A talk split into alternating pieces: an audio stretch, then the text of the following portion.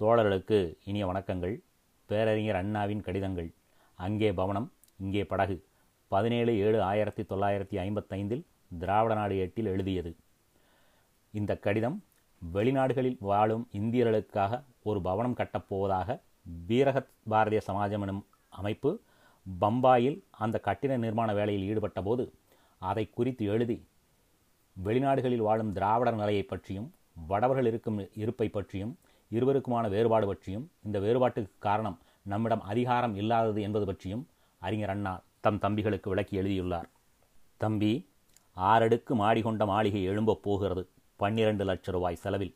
சர்க்காரின் திட்டங்களிலே ஒன்று போலும் என்று எண்ணிவிடாதே தம்பி. ஒரு சமாஜம் கட்டப்போகும் அரண்மனை இது. அரண்மனை மட்டுமல்ல ஆராய்ச்சி கூடமும் கூட. பீரகத் பாரதிய சமாஜம் என்பது இதன் பெயர். இதன் பணி வெளிநாடுகளிலே சென்று தங்கியுள்ள இந்தியர்களுக்கு இடையே தொடர்பு தோழமை ஏற்படுத்தி வைப்பது இது மட்டுமல்லாமல் வெளிநாடு சென்றோரின் வரலாறு பற்றிய நுணுக்கங்கள் செல்ல வேண்டிய காரணம் என்ன? சென்றபோது அடைந்த சிரமம் எப்படிப்பட்டது? சென்று அங்கு கண்ட அனுபவம் எத்தகையது என்பது போன்றவைகளை குறித்து ஆராய்ச்சிகள் நடத்தப்படும். இத்தகைய நேர்த்தியான நோக்கத்துக்காக அண்ணாந்துவார் போரின் கழுத்து வழியெடுக்கும் அளவு உயரமாக அந்நிய நாட்டினர் பார்த்து ஆச்சரியப்படத்தக்க வகையில் சமாஜ கட்டிடம் சமைக்கப் போகிறார்கள். மாளிகை அமைக்க பன்னிரண்டு லட்சம். அதிலே மற்ற வசதிகள் ஒரு படிப்பகம் உட்பட. அதற்கு மற்றொரு நான்கு லட்சம். இதற்கு நிதி குவிகிறது. இந்திய சர்க்காரிடமிருந்து இரண்டு லட்சம் ரூபாய் நன்கொடை எதிர்பார்க்கப்படுகிறது. கருத்தறிந்தால் போதாதா? நன்கொடை வாயு வேகம் என்கிறார்களே. அவ்விதம் வந்து சேரப்போகிறது. பம்பாயில் இங்கா கட்டுவார்கள்? பம்பாயில்தான் கோடீஸ்வரர்களின் கோட்டத்தில்தானே இத்தகைய கொழுமண்டபம் அமைக்க முடியும்? அமைக்கிறார்கள். இந்த பவனத்தில் வெளிநாட்டார் வந்து தங்க வகை வகையான ஏற்பாடுகள். வெளியிலிருந்து இங்கு வரும் மாணவர்களுக்கு அறுசுவை உண்டி. செவிச்சுவை உண்டு.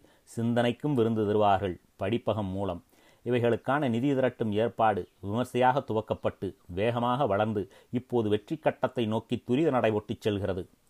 வெளிநாடுகளிலே வதியும் இந்தியர்கள் என்ற சொற்றொடரை கவனித்தாயா தம்பி? பொருள் எளிதாயிற்றே இதையேன் கவனப்படுத்துகிறாய் என்று கேட்டுவிடாதே. பொருள் எளிதுதான். ஆனால் இதிலே புதைபொருளும் இருக்கிறது. அதை கண்டெடுப்பது அவ்வளவு எளிதல்ல. இந்தியர்கள் என்ற பட்டியலிலே நாமும் இருக்கிறோம். நம்மவர்கள் வெளிநாடுகளில் இருக்கிறார்கள். ஆமாம் பல லட்சம். வடக்கத்தியர்களும் வெளிநாடுகளிலே இருக்கிறார்கள். வெளிநாடுகளிலே சென்றுள்ளவர்களை வடவர் திராவிடர் என்று இரு விரிவாக்கி காட்டுவதற்கு காரணமும் இருக்கிறது. அதிலே நாடு அறிய வேண்டிய கருத்தும் நிச்சயமாக இருக்கிறது. வடவர் வெளிநாடுகள் சென்று வதிகிறார்கள் திராவிடர் வெளிநாடு சென்று வதைபடுகிறார்கள். வெளிநாடு சென்றுள்ள வடவரில் பதினான்கனா பாகம் முதலாளிகளாய் நிலச்சுவாந்தார்களாய் ஆலைகளின் சொந்தக்காரர்களாய் வாழ்கிறார்கள். அவர்கள் சென்று வாழும் இடங்களிலே அரசியல் சூத்திர கயிறுகளையும் கைப்பற்றி இருக்கிறார்கள்.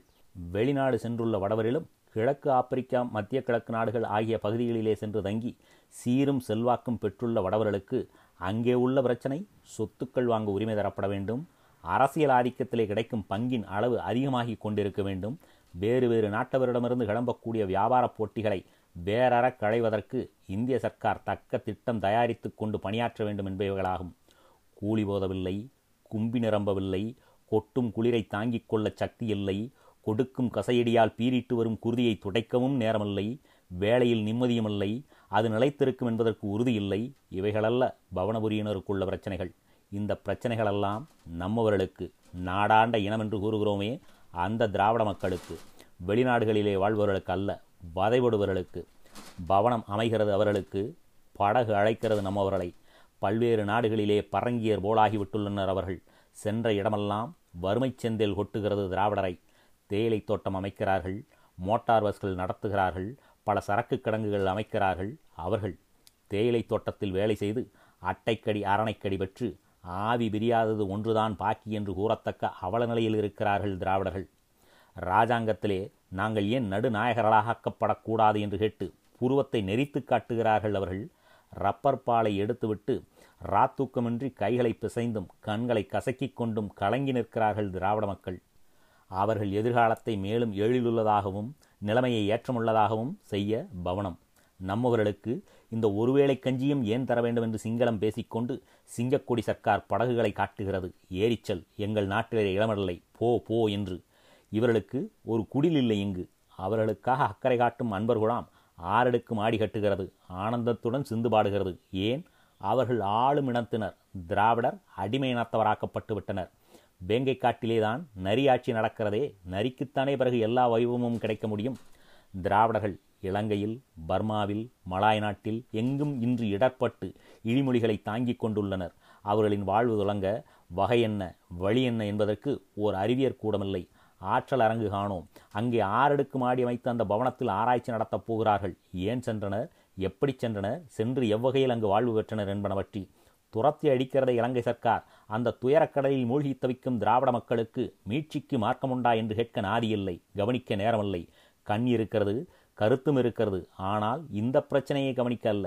இலங்கை சர்க்கார் திராவிட மக்களை தேளன கொட்டி அம்மக்கள் தேம்பி தவித்துக் கொண்டிருந்தபோது விஜயலட்சுமி பண்டிட் அங்கு பவனி சென்றதும் அதுபோது ஆசியாவின் ஜோதியின் குடும்ப குமரிகள் குதூகல விருந்திலே கலந்து கொண்டது மட்டுமல்ல கொத்தலாவளையுடன் மேனாட்டு முறையில் நடனமாடி ரசித்ததும் தம்பி நாடு கண்ட காட்சி கண்ணீர் ஒளிகிறான் காவிரிக்கரைக்காரன் பன்னீரில் குளித்தெழுந்து பரிமளகந்தம் பூசி பட்டுப்பட்டாடை அணிந்து கொண்டு பரங்கியர் முறையிலே பாலே டான்ஸ் ஆடினர் பண்டிதரின் இல்லத்து செல்வக்குமாரிகள் பொடோடோவும் கூடாது ஆர்ப்பாட்டம் ஆகாது செல்வச்செருக்கு கூடாது. ஏழை மக்கள் புழுப்போல துடிக்கும் போது பணக்காரர்கள் பகட்டாக வாழ்ந்து காட்டுவது வெந்த முன்னிலே வேல் சொருகுவதாகும் என்று மற்றவர்களுக்கு உபதேசம் செய்யும் பண்டிதர் இந்த அக்கிரமத்தை கண்டித்தாரில்லை.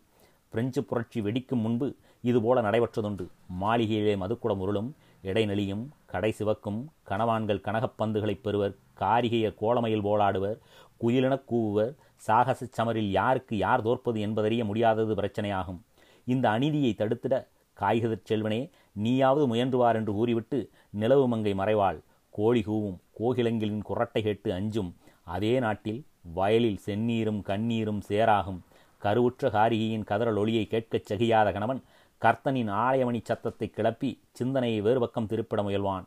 சவுக்கடி ஒருபுறம் சகதியில் வீழ்தோல் மற்றொரு புறம் பட்டினிச்சாவு ஒரு பக்கம் பயங்கர நோய் மற்றொரு பகுதியில் என்று இவ்வண்ணம் ஏழை எளியோர் வதைவிடுவர் பவனம் அமைக்கிறார்கள் பம்பாயில் திருட்டுப் படகேரியா வந்தாய் திரும்பிப்போ என்று துரத்துகிறார் கொத்தலாவளை திருவிடத்தவரை. வடநாட்டினென்றால் அவன் அகதியாகட்டும் அந்நிய நாடுகளில் வசிப்பவனாகட்டும் ஆளும் இனத்தவன் என்ற காரணத்தால் மதிப்பும் சலுகையும் பெறுகிறான். அகதிகளுக்காக இந்திய சர்க்கார் அள்ளித்தந்த பணம் கொஞ்சமா? அகதிகளுக்கு இங்கு எல்லா வகையான வியாபாரமும் செய்து கொள்ள வழியும் வசதியும் தரப்பட்டன. புதிய அங்காடிகளே அமைக்கப்பட்டன. அலுவலகங்களிலே நுழைவர் அகதிகள். ஆடவனாக இருந்தால் ஆத்திரத்தோடு சொல்வான் நான் ஒரு அகதி என் சொத்து அத்தனையும் பாகிஸ்தானில் பறிபோய்விட்டது பத்து ரூபாய் தருவாயா? என்று கேட்பான். இரண்டோ மூன்றோ கிடைக்கும். இவ்வளவு அர்ப்பணானி என்று கேட்பது போல் நம்மை முறைத்துவிட்டு பணத்தை பெற்றுக்கொண்டு போவான். ஆரணங்குக்கோ இதழில் கீதம் கண்ணில் நடனம் நம்மவர்களோ நாளோ ஐந்தோ அதிகம் தர இயலவில்லையே என்ற கவலையுடன் தருவர் ஒரு நமஸ்தே கிடைக்கும் ஒரு பெருமூச்சு பிறக்கும். அகதிகளுக்காக ஆற்றோரத்தில் அழகு நகர்கள் உண்டாக்கப்பட்டன திராவிடத்தில். அவர்களுக்கு வாய்ப்புகள் தரப்பட்டன. இதோ இலங்கையில் இடர்படுகிறார்கள் திராவிடர். நாடற்றவர்கள் என்று நையாண்டி செய்யப்படுகிறார்கள். யார் அவர்களை காப்பாற்ற கவலை கொள்கிறார்கள்? இந்த பிரச்சனையை சென்னை சர்க்கார் கவனித்துக் கொள்ளும் என்று தேஷ்முக் தெளிவளிக்கிறார். எவ்வளவு திகைப்பூட்டும் பிரச்சனையையும் மிகச் சாதாரணமாக கருதி மிக தாராளமாக வாக்களித்துக் கொண்டு வரும் காமராஜரோ இது ஒரு பிரச்சனையே அல்ல. இலங்கையிலிருந்து வருபவர்கள் தாங்களாகவே இங்கு வேலை கொள்வார்கள் பிழைத்து போவார்கள் என்று கூறிவிடுகிறார். பம்பாய் மாகாண காங்கிரஸ் கமிட்டி தலைவர் பட்டியல் கிழக்கு ஆப்பிரிக்கா சென்று அங்கு வாழும் இந்தியர்களிடம் பல லட்சம் ரூபாய் வசூல் செய்து கொண்டு வந்திருக்கிறார். இந்த பவனம் அமைக்கும் செயலில் ஈடுபட்டிருக்கிறார். லட்சக்கணக்கிலே பணம் தந்து பட்டியலை மகிழ்விக்கச் செய்ய முடிகிறது வடவரால். கண்ணீரைத்தான் காண்கிறோம் இலங்கையில் இடர்படும் திராவிடரிடம். அதை காண வெட்கமும் வேதனையும் அடைகிறோம். அவர்களுக்கென்று இங்கு ஒரு தாயகம் இருக்கிறது. எல்லா வளமும் கொஞ்சும் நாடு. எனினும் அவர்களுக்கு இங்கு ஒரு கவலம் சோறு இல்லை. அவர்கள் விடும் அவதியை துடைத்திடும் ஆற்றல் படைத்த ஒரு சர்க்கார் இல்லை. அவர்கள் சொந்த நாட்டிற்கே அகதிகளாக வந்து சேரும்போது விதவை மகளை கட்டி தழுவி விம்மிடும் நலிவுற்ற தாய் போலாகிறது நாடு. வாழ்கிறார்கள் வளமாக. வெளிநாடுகளிலேயும் அந்த வடவர். அந்த வசீகரத்தின் மெருகு கிடாதிருக்கச் செய்வதற்காக பம்பாயில் பவனம் கட்டுகிறார் பட்டீல். தாராவி எங்கே இருக்கிறது என்று நான் கேட்டேன். என் அழைத்துச் சென்ற பெரியாரிடம் பம்பாய் சுயமரியாதை இயக்க தோழர்களின் அழைப்பின் பேரில் அங்கு போயிருந்தோம். தாராவி எங்கே இருக்கிறது என்று நான் கேட்டேன். என்னை அழைத்துச் சென்ற பெரியாரிடம் பம்பாய் சுயமரியாதை இயக்க தோழர்களின் அழைப்பின் பேரில் அங்கு போயிருந்தோம். தாராவியா என்று கேட்டபடி இப்புறமும் அப்புறமும் பார்த்தார். அவருடைய நாசி விரிந்தது குவிந்தது. என்ன இது என்று நான் கூர்ந்து கவனித்தேன். இதோ அருகாமையில்தான் தாராவி. நாற்றமடிக்கிறதே தெரியவில்லையா என்று கேட்டார். கேட்டுவிட்டு விளக்கமளித்தார். தோல் பதனிடுகிறார்கள். அந்த துர்நாற்றம் அடிக்கிறது. இப்படிப்பட்ட இடம்தானே நம் மக்களுக்கு கிடைத்திருக்கும். அதனால்தான் தாராவி அருகாமையில் இருக்கிறது என்று கூறினேன் என்றார். உண்மையாகவே தாராவியை நெருங்கி கொண்டிருந்தோம். திராவிடர் வடநாடு ஆனாலும் இலங்கை ஆனாலும் சென்று வாழ்கின்றார்கள் என்பதல்ல பொருள். வதைபடுகிறார்கள். கங்கை கொண்டான் இமயத்தில் கொடி பொறித்தான் ஈழம் சென்றான் கடாரம் வென்றான் சாவகம் சென்றான் யவனம் கண்டான் என்றெல்லாம் ஆராய்ச்சி அறைகிறது. உண்மையிலேயே நமது இதயத்தில் அறைவது போலத்தான் இருக்கிறது ஆராய்ச்சியாளர் கூறும்போது. இன்றோ பம்பாயில் பவனம் கட்டுகிறார்கள் பதினாறு லட்சம் செலவிடுகிறார்கள். பாண்டியன் பரம்பரை என்ற பட்டயம் பெற்றுள்ள திராவிடர்கள் கள்ளத்தோணிகள் என்று நிந்திக்கப்படுகிறார்கள். தொழிலெல்லாம் அங்கே துறைத்தனம் அங்கே என்று ஆகிவிட்ட போது ஒரு பவனம்தானா அவர்களால் கட்ட முடியும்? வடநாடு தென்னாடு என்று வேதம் பேசாதே. பவனம் பம்பாயில் இருந்தால் என்ன? அதற்கு சாக்கடை சுத்தம் செய்யும் மேஸ்திரி யார் தெரியுமா? நான் தான் தெரிந்து கொள் என்று நம்மை மிரட்டுகிறார் அழகேசனார். அவர்களின் கருத்திலே இலங்கை திராவிடர் பிரச்சனை என்று ஒன்று இருப்பதாக கூட தெரிவதில்லை. பிரெஞ்சு பிரபுக்களிடம் பிள்ளை சேவகம் பார்த்து பிழைத்து வந்தவர்கள் பிரபு போதை மிகுதியால் மயங்கி கிடக்கும் நேரத்தில் கோப்பையில் மிச்சமாக இருந்த பானத்தை பருகிவிட்டு நானும் இப்போது உறவுதான் என்று குளறுவாராம். கேளுங்கள் கோவை கோமானை விருதுநகர் அன்னலை சோப்பு சீமானை. தண்ணீர் இல்லாத ஆறுக்கு இரும்பே சேராத பாலம் கட்டி பரவசப்படும் ஓமலூர் கனவானை. செச்ச தொழில் எங்கே வளர்ந்தால் என்ன? எல்லாம் இந்தியாவில்தானே என்றே சமரசம் பேசுகிறார்கள். அதற்காக சம்பளமும் தருகிறார்கள். ரகுபதி ராகவ ராஜாராம் பதீத பாவன சீதாராம் கியாகர்ணா பகவான் வைஷ்ணவ ஜனதோ. இப்படி பஜனை பாடுகிறார்கள் பகவத் நாமத்தை கூறுகிறார்கள் பாலகர்கள். பாபா மாராஜ் பையோ ஷெட்ஜி நமஸ்தே நமஸ்தே என்று கூவி பிச்சை எடுக்கிறார்கள். உத்தரப்பிரதேசம் அஸ்ஸாம் பீகார் மேற்கு வங்கம் இங்கிருந்தெல்லாம் சிறார்களை ஒரு கயவாளி கூட்டம் எய்த்து அழைத்து கொண்டு போகிறதாம். உங்களுக்கு நல்ல சாப்பாடு நல்ல துணிமணி படிப்பு சொல்லித் தருகிறோம். எங்களோடு வந்து விடுங்கள் என்று ஆசை வார்த்தை சொல்லி ஏழை எளியவர் விட்டு பிள்ளைகளை அழைத்து கொண்டு போகிறார்கள். தொலைதூரத்தில் அழைத்துச் சென்று அந்த சிறுவர்களை பிச்சை எடுக்கச் சொல்லி பயிற்சி அளிக்கிறார்கள். பஜனை பாட பல்லை காட்டி கெஞ்ச நமஸ்தே சொல்ல கண்ணீர் சிந்த இத்தகைய பாடம் சொல்லிக் கொடுத்து சிறார்களை பிச்சை எடுக்கச் சொல்கிறார்கள்.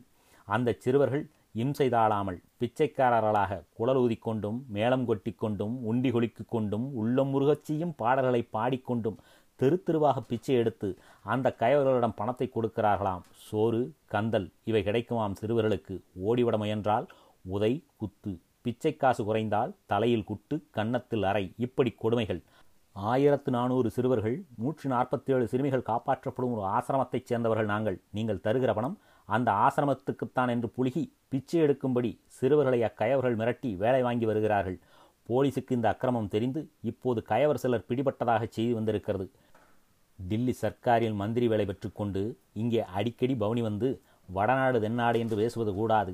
அகில பாரதம் ஏக இந்தியா என்ற தத்துவத்தை தாரகமாக கொள்ள வேண்டும் என்று இங்கு பிரசங்கம் செய்பவர்களின் மீது என் நினைவு சென்றது. இந்த செய்தியை படித்தபோது எய்த்து பிழைப்பவர்கள் ஏமாளிச் சிறுவர்களை பிச்சைக்காரர்களாக்கி பணம் பறிக்கிறார்கள்.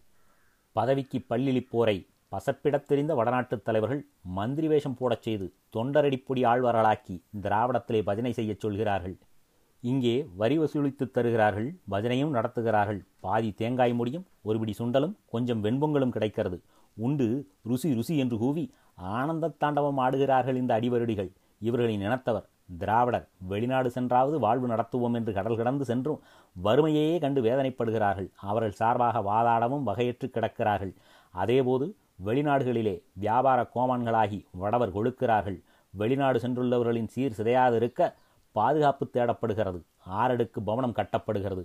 அங்கே பவனம் இங்கே தம்பி அழகேசர்களின் கவனமெல்லாம் தங்களுக்கு அடுத்த முறை என்ன பதவி கிடைக்கும் என்று ஆருடம் பார்ப்பதிலும் நேருவின் தயவை பெற்றால் எங்காவது ஒரு ராஜபவனத்தில் கொழுவிருக்கும் பாக்கியம் கிடைக்குமே என்று ஏங்கி கிடப்பதிலும் தான் செல்லும். அவர்கள் ஏன் வடநாடு தென்னாடு என்று பேசுவது வேதம் என்று கூறுகிறார்கள் என்ற சூட்சுமம் மக்களுக்கு நன்றாக தெரிந்துவிட்டது. எனவே அவர்களின் பேச்சு பற்றி கவலைப்படாமல் நீ வடநாட்டவர்கள் பவனங்களில் வாழ்வதை எடுத்துக்காட்டி இது நியாயமா?